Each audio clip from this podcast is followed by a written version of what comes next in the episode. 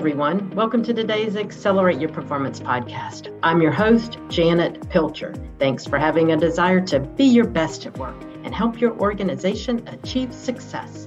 This podcast is all about actions we can take to improve workplace culture and achieve results, and they're all aligned to our nine principles for organizational excellence. Let's jump into today's episode. I'm so excited to introduce you to our guest, Max Bobbitt. Max is currently enrolled in our Teacher Ready Teaching Certification Program, and he's almost halfway through. In March, Max and his wife, Keisha, who live in Brussels, Belgium, invited a Ukrainian refugee family into their home. A mother, along with her daughters, whose ages are 14 and 10.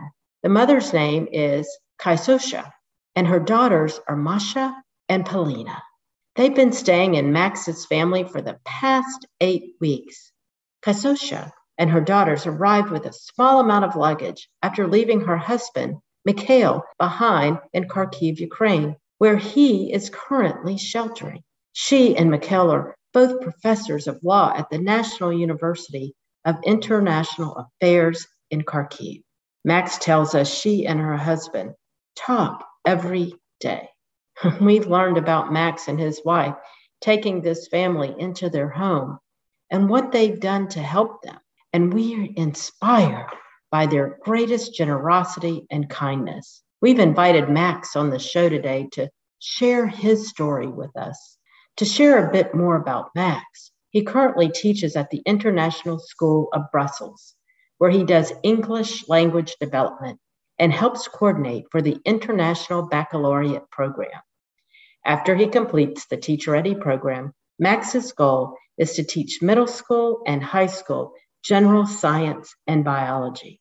Our podcast producer, Mary Stackhouse Consoli, caught up with Max to hear his story. So take a listen. I know you're going to enjoy it. Max, welcome to the show. We are thrilled that you're here. Thank you. I'm happy to be here. Well, let's just jump right in. We'd love for you to share a little bit about your background with us and where you grew up, what led you to Belgium, where you're now pursuing a career in education. So um, I'm an I was an army brat. So I was born in Germany actually, but both my parents are Americans, and um, I think that's probably what eventually led me to be in Belgium. It, it led me out of the United States because I was I had an early exposure to the world outside the U.S. But we bounced around a lot when I was really young. But most of my childhood was spent in Northern Virginia in the suburbs of D.C. And then I went down to school to, in Wilmington, North Carolina, and then um, to university there. I bounced around a little bit. I went back to D.C. and worked in policy in D.C. I met my future wife in D.C. She's Polish, uh, but but she moved back to Poland, and then um, and then I kind of didn't like what I was doing, so I, I went to visit her in Poland, and I realized that I really liked her a lot. So I, I, decided to move out there, and we moved out. I moved out there. She was already there in Warsaw, Poland. So I had been working in policy before that, mostly policy. I studied biology. At that point, I only had a bachelor's degree, and, and it was in biology. Uh, but I've never worked in biology. I did policy in DC, and then I um, sort of did a little policy in, in Poland. But then I started teaching English uh, at like a language school, and that, that was my first exposure to teaching. I decided to get a master's degree in environmental protection in Warsaw, and in the middle of that, my wife uh, got a job that she couldn't refuse in Brussels. So we're in Brussels, Belgium now, which is across the across Europe from Poland. So she moved. So she moved to Poland, and then I we spent a year with me doing my master's degree in Warsaw, and then her living here, and then uh, and then I finished and moved here. So my master's was in environmental protection, and then I continued to work really in policy until a daughter was born three years ago, and then when she was born, I stopped working and stayed at home with her for a few months. When it was time for her to go into like uh, daycare, I didn't want to continue what I was doing. So, and I knew I knew that I had taught before, and I figured why not see what happens there. I don't know. I, I really liked my child, and I started to like being around children. If that sounds that makes any sense. So uh, there's an international school like literally uh, like a mile and a half from where we live, and I went and I just sent my application. I said, "Hey, will you hire me? I'll, I'll substitute teach. I'll do whatever. And they, they needed substitute teachers and I started substituting. So starting last school year to 2020 to 2021, I was um, doing learning support in this international school. So I was like, okay, this is something that I want to really do as a career like as a second career. So yeah, I looked into options. I can't really, I don't speak enough. Uh, my French isn't good enough to do a course here, and I wouldn't be able to fit in time to do a full time course here. I, I had to work. So one of my buddies who was teaching psychology at the school, uh, he had already done the teacher ready program, and he suggested that. So I looked into it, and I said, okay, why not? Now I have to ask, would you be teaching in English? So yeah, the primary education, like primary language of education, is English. However, um, since we're in uh, Brussels, the the local students that aren't like international student kids, they either speak French or Dutch. So, uh, depending on their levels of English, they could they get put into these programs where it's like half English, half French. Uh, and so now what I'm doing is English language development. Also, you know, I have the I have my science background, so I'm in uh, science classes, co-teaching. So there's a science teacher, and I'm sort of helping with the students that are in my English language development classes, and I'm sort of assisting with their education in science and in social studies. So it's really perfect because like it's basically student teaching, but I'm getting paid to do it. so it's great. Well, thank you so much for sharing about that and how you got to Belgium. And recently, you shared with us that you connected with um, the Ukrainian mother and her daughters, Masha and Polina, that are currently staying with your family. How did you get connected? Okay, so you, yeah, you guys, um, I have to say this. Uh, I'm probably one of the worst teacher ready students uh, that you guys have because I um, am continually late. I, I procrastinate on every assignment. And it's the, the reason you know that I have a Ukrainian family living with us was because I was using it as a, a reason, not an excuse, for being late with one of my lessons. Um, Understandable. But anyway, so that, that has to be that has to be said. but they, uh, the the woman, the mother, is good friends with my wife. They went to they went to law school together in Chicago, and they've known each other for 15 years now, something like that. And um, we knew. I mean, you know, we've I've we visited them in Ukraine like 10 years ago, um, and uh, we knew when the when Russia invaded that. You know, I don't. They might not have had the full information because I, they, you know, their state-run media doesn't really tell them everything.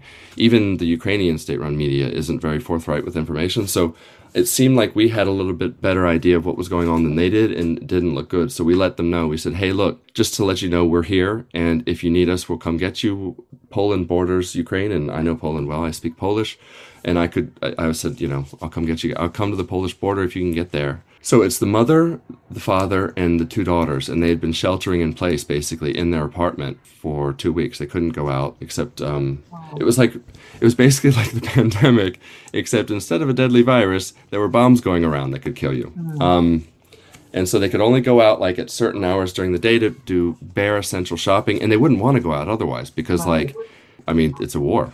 It's war. Mm-hmm. And uh, it was it was getting pretty pretty bad, and they so she she wrote finally and said, "Hey, I'm coming," and we said, "Great."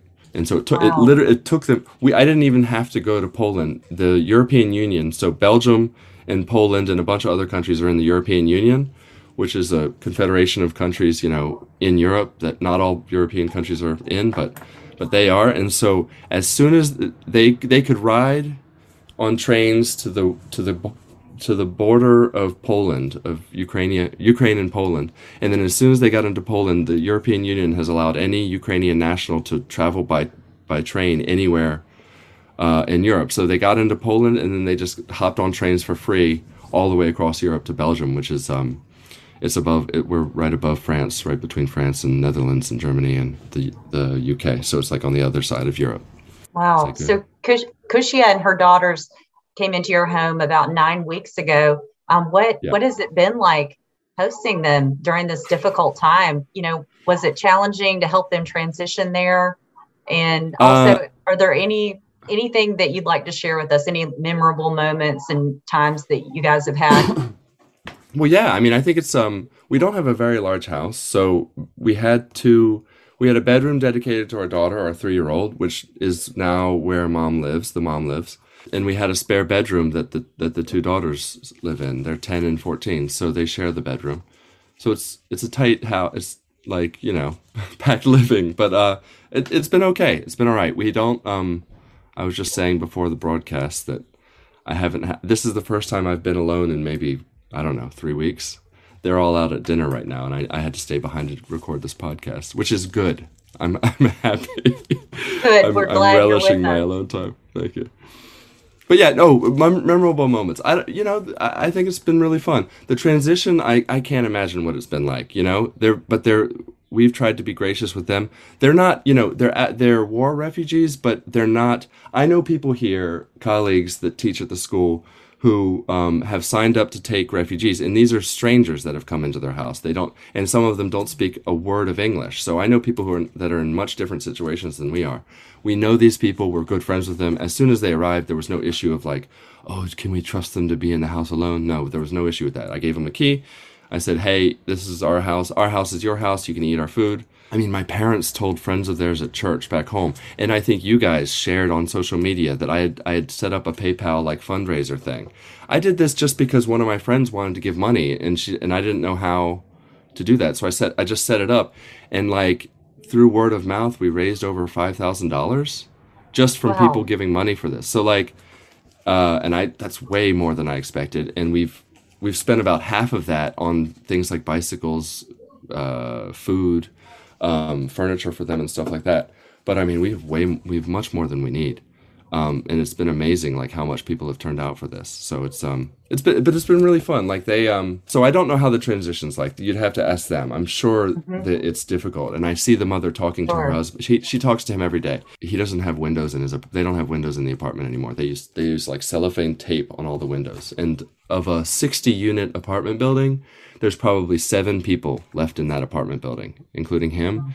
And he can't be near the windows. He has to he has to basically be at the center of the building, so towards the the front of the, the entrance of the apartment at all times, because uh, you know at any time there could be a blast, and that that's it yeah, so he, he looks after a few apartments for, for some of the neighbors. There are looters, so it's not just war that they have to worry about or the enemy that they need to worry about. They need to worry about looters. They have to worry about Ukrainian citizens who now have guns who don't have any training. They, they, they gave guns to everyone who wanted to fight. They don't just have to worry about the, the enemy. But anyway, yeah, I think it's been good. The Belgian government, especially the local uh, authority, the basically city, it's called a commune, but it's a, it's a small city within the, the Brussels greater metropolitan area where we live, they've already issued uh, residence permits to the mother and the daughters. The daughters are are already in school. They're already in they're in the public school here, so they're they're being educated in French. So they're getting French uh, training education. They don't speak a word of French, um, but they but it's okay because mathematics they're good. You know, they it's that's a universal language mm-hmm. and they can follow along. Science they're half good you know they know the concepts they just need to understand what what uh, some of the words mean and then they're getting french uh, you know training basically french for foreigners so wow. um yeah yeah it's really good and they they're in a they're in a uh, my school which is the which is the international school here uh, it has an after school program for Ukrainians that they are running so they can go there and play and meet meet other Ukrainians. The older daughter is already in a basketball on a basketball team. She likes basketball, so that's great. It's really oh, amazing. That is great they are transitioning.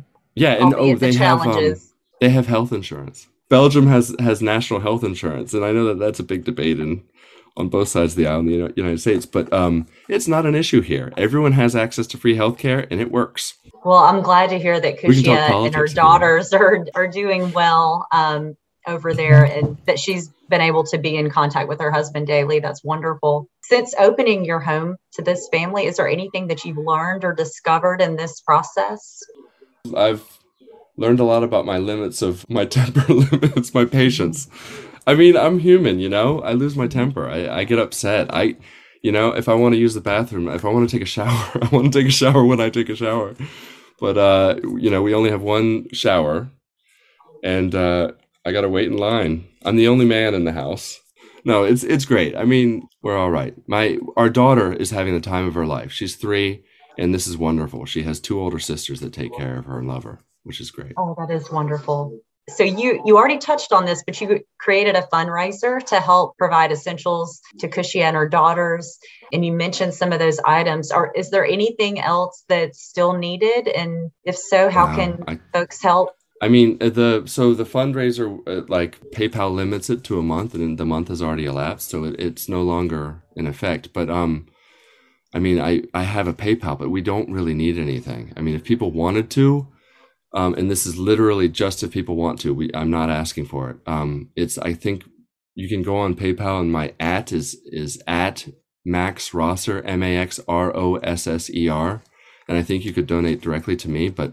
um, I'm I, we don't need anything. We've already we've already exceeded the goal of the original fundraiser, and we've only spent about half of that. And the mother's already working. She works for this uh, missing children organization. I mean, it's half volunteering. She's basically getting paid just small amounts, but you know, she doesn't have to pay for rent or anything like that. So all of her income goes to you know paying for food and things like that. It's great. We don't we don't uh, we don't need anything. Mm. Well, we'll still include the link that you shared in our uh, show notes, but that's great to hear that all is well and you feel like they have everything they need. That's wonderful. So, my last question Max, you're currently enrolled in our Teacher Ready certification program and you are almost halfway through. How has the Teacher Ready work influenced your work at the international school? Well, I think it's given me a lot of the pedagogical underpinnings to what I have already been practicing in school. So, my education was never an education. So, I don't know education except from a practical standpoint. So, now I kind of have a much better theoretical understanding of what's going on in the kids' brains in development and things like that, which I didn't have before, which is which is very useful. Um, Definitely. Also, yeah, last year was in the high school. This year I'm in the middle school, and they're just a totally different animal species of person. I don't have experience with middle schoolers. Uh, so, so teacher ready's help. It's really helpful with that classroom management, behavior management, things like that. Well, I'm excited for you. Um, you want to be a general science teacher in biology. Correct. Yes. So my bachelor's degree is in biology, and my my master's is in environmental protection. So I, ideally, I'll be teaching biology and general science at a high school. Maybe at this school if, if an opening, if something opens up, or somewhere else in, in Europe, preferably for a couple of years. And then maybe we'll go back home to Virginia. Well, I'm very excited for you, and we certainly wish you success and all the best in that. And I just want to thank you again for being on the show today, for sharing your story. And I just think it's awesome that Kushia and her daughters are staying with you guys during this very difficult time for them. And I'm just thank you for what you and your wife have done. Thank you. Given the same situation, I think a lot of people would do the same thing. It's, it was it was a no brainer. We had to do it. Thank you, Max for the contributions that you're making to this family. Your story is such an inspiration to all of us. Thank you from us all. We've got some events coming up, so we'd love to see you all there, as well as a free webinar as part of our Nine Principles in Action series. It's coming up next month. You can learn more and sign up by heading to studereducation.com slash events and clicking on the event on the right hand side of the page. As always, I thank you for tuning in to this episode of Accelerate Your Performance. Please share this episode with a friend or colleague, and also your feedback is valuable to us. So please take a moment to follow and rate us on Apple Podcast. I look forward to connecting with you and hearing from you. So please let us know. Thank you again for tuning into this episode. And I look forward to connecting with you next time as we continue to focus on the nine principles for organizational excellence so that we can be our best at work. Have a great week, everyone.